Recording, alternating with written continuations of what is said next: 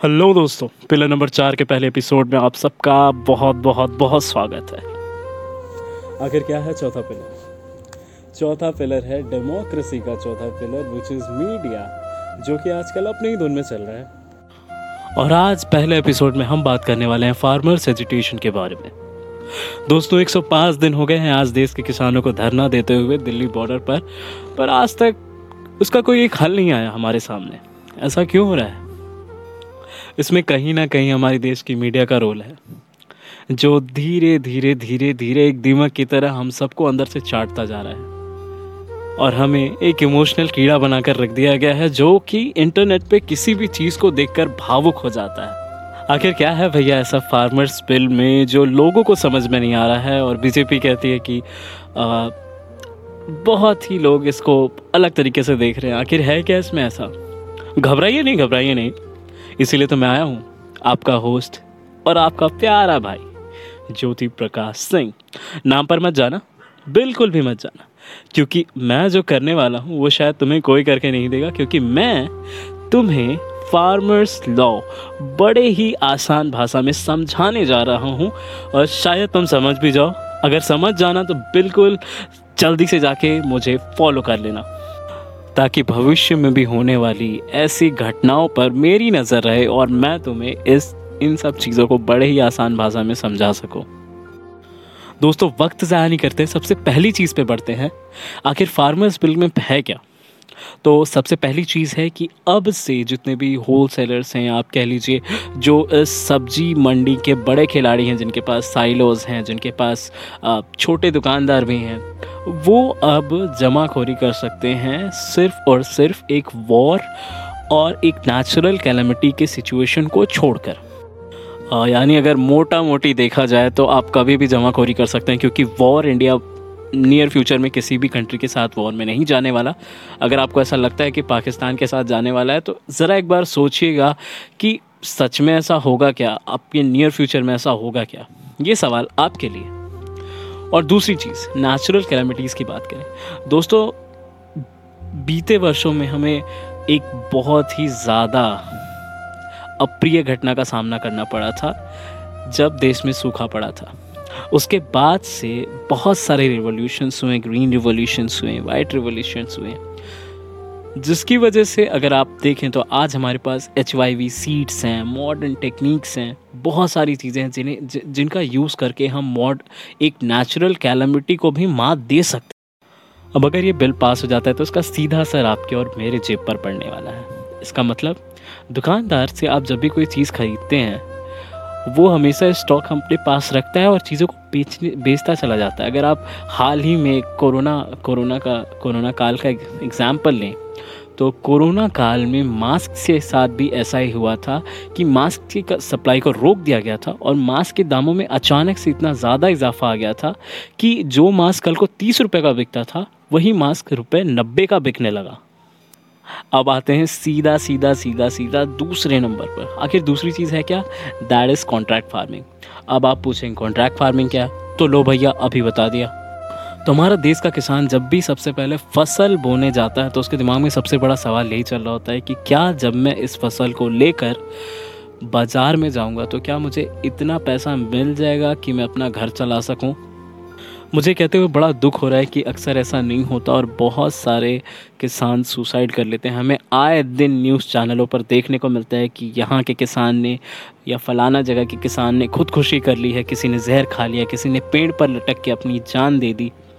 वो ऐसा क्यों कर रहा है? क्योंकि अगर उसने पाँच लाख रुपए किसी से उधार लिए हैं खेती के लिए और वो जब फ़सल बेचने गया उसे इतना नुकसान हो गया कि वो उस चीज़ को वो उस पैसे को लौटा नहीं पा रहा है। और क्योंकि अगर आप बहुत सारे किसानों को देखें तो वो किसी बैंक से लोन नहीं लेने जाते, वो अपने गाँव के ही किसी बड़े अमीर व्यक्ति से ही लोन लेते हैं। और तब जब लोन रीपेमेंट का समय आता है, तब ये चीज़ें मुश्किल हो जाती हैं और हमें ऐसी दुखद खबर खबरों से रूबरू होना पड़ता है।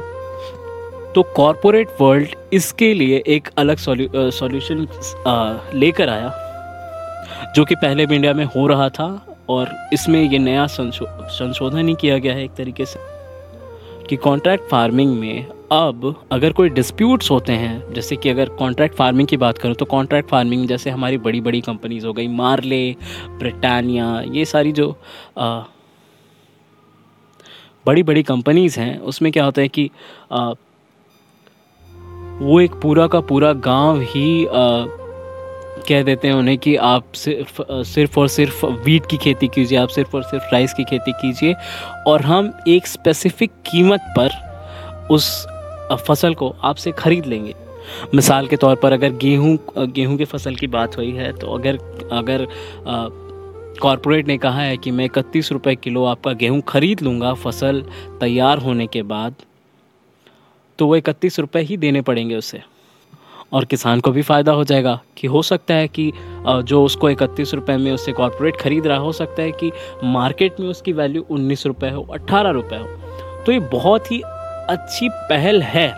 लेकिन अगर आप इस फार्म बिल को पढ़ेंगे तो इसमें आपको मिलेगा कि अगर किसी तरह का डिस्प्यूट होता है, मान लीजिए मान लीजिए अगर कॉरपोरेट ए का एक मना करते कि मैं तुम्हें इकतीस रुपये नहीं दूँगा, मैं तुम्हें छब्बीस रुपये दूँगा तो वो किसान के साथ एक तरह का धोखा ही हुआ।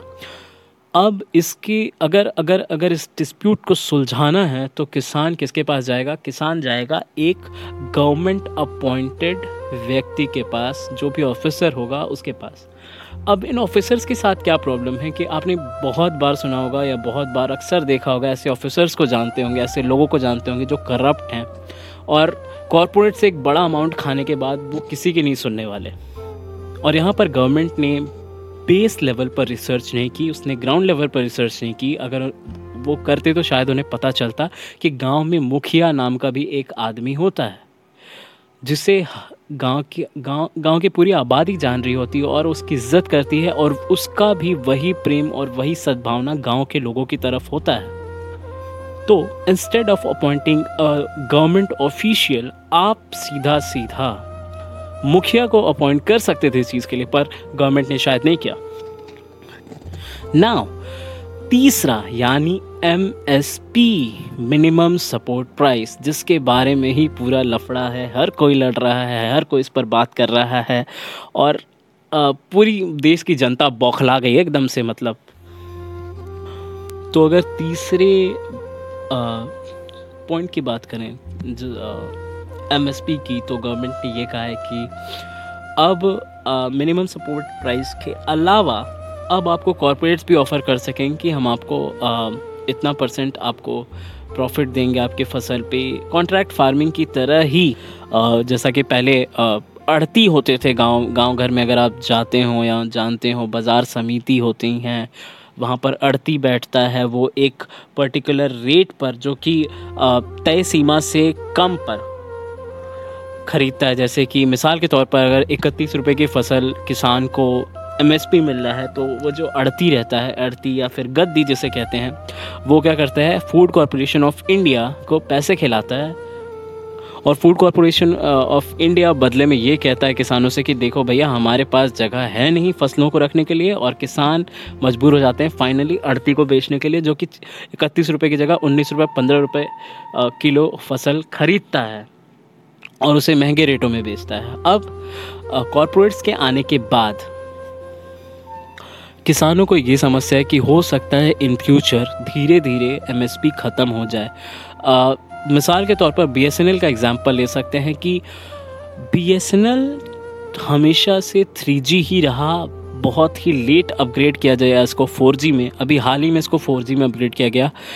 लोग क्या चाहते हैं कि वो हमेशा टेक्नोलॉजिकली एडवांस्ड हों और at at some point of time government ने ये डिसाइड कर दिया कि हम बीएसएनएल को मतलब उतना ज़्यादा अपडेट नहीं करेंगे अपग्रेड नहीं करेंगे और उसी बीच क्या होता है कि गवर्नमेंट में Jio Jio four G market में जियो फोर जी आ जाता है, जिसके कारण इन्फ्लक्स एक बहुत बड़ा इन्फ्लक्स आ जाता है उस सिम को ख़रीदने के लिए और सडनली मतलब फोर का जलवा ही चल रहा है पूरे उसके बाद एयरटेल उसके बाद फलाना, उसके बाद ढिमका पचास कंपनियाँ आकर आपको एक सस्ते रेट में आपको फोर जी सेवा उपलब्ध करा रही है। अगर हाल आप दूसरी तरफ़ देखें तो बीएसएनएल को कोई अपग्रेडेशन नहीं मिला, जिसके कारण वो टेक्नोलॉजिकली एडवांस नहीं बन पाया। और धीरे धीरे क्या हुआ कि बीएसएनएल का जो कंज्यूमर बेस है, वो धीरे धीरे कम होता चला गया। और फाइनली अगर आप आप देखें तो बीएसएनएल का मार्केट शेयर कहीं है ही नहीं। आ, सिर्फ़ गवर्नमेंट ऑफ़िस में अगर आपको कहीं दिख गया उसका ब्रॉडबैंड तो ठीक नहीं तो भैया राम भरोसे। और ठीक ऐसा ही खतरा किसानों को भी लग रहा है। गैर हाल देश के होम मिनिस्टर ने ये खुद कहा है कि ऐसा कुछ नहीं होगा एम एम नहीं हटने वाला है। पर फिर भी अगर गवर्नमेंट के पुराने किस्से देखे जाएँ इनकी कहानियाँ सुनी जाएँ अगर होम मिनिस्टर के बारे में पढ़ा जाए तो कहीं ना कहीं लोगों के बीच में एक डाउट की स्थिति पैदा होती है, जिसके कारण ही शायद लोग उन पर विश्वास नहीं कर पा रहे हैं, या आप ये कह सकते हैं कि होम मिनिस्टर और प्राइम मिनिस्टर में उतनी शक्ति नहीं है, या फिर उस लेवल की, उस लेवल का पावर नहीं है कि वो उन लोगों को समझा पाएँ कि एक्चुअली हो क्या रहा है। तो आशा करता हूँ दोस्तों आपको ये तीन चीज़ें बहुत आ, आ, आसानी से समझ में आ गई हों। अगर आ गई हों तो एक बार फिर से कह रहा हूँ ज़रूर फॉलो कर लेना क्योंकि तुम्हारा भाई हमेशा तुम्हें नया नया कंटेंट ला देता रहेगा। It's your host Jyoti Prakash Singh signing off have a good day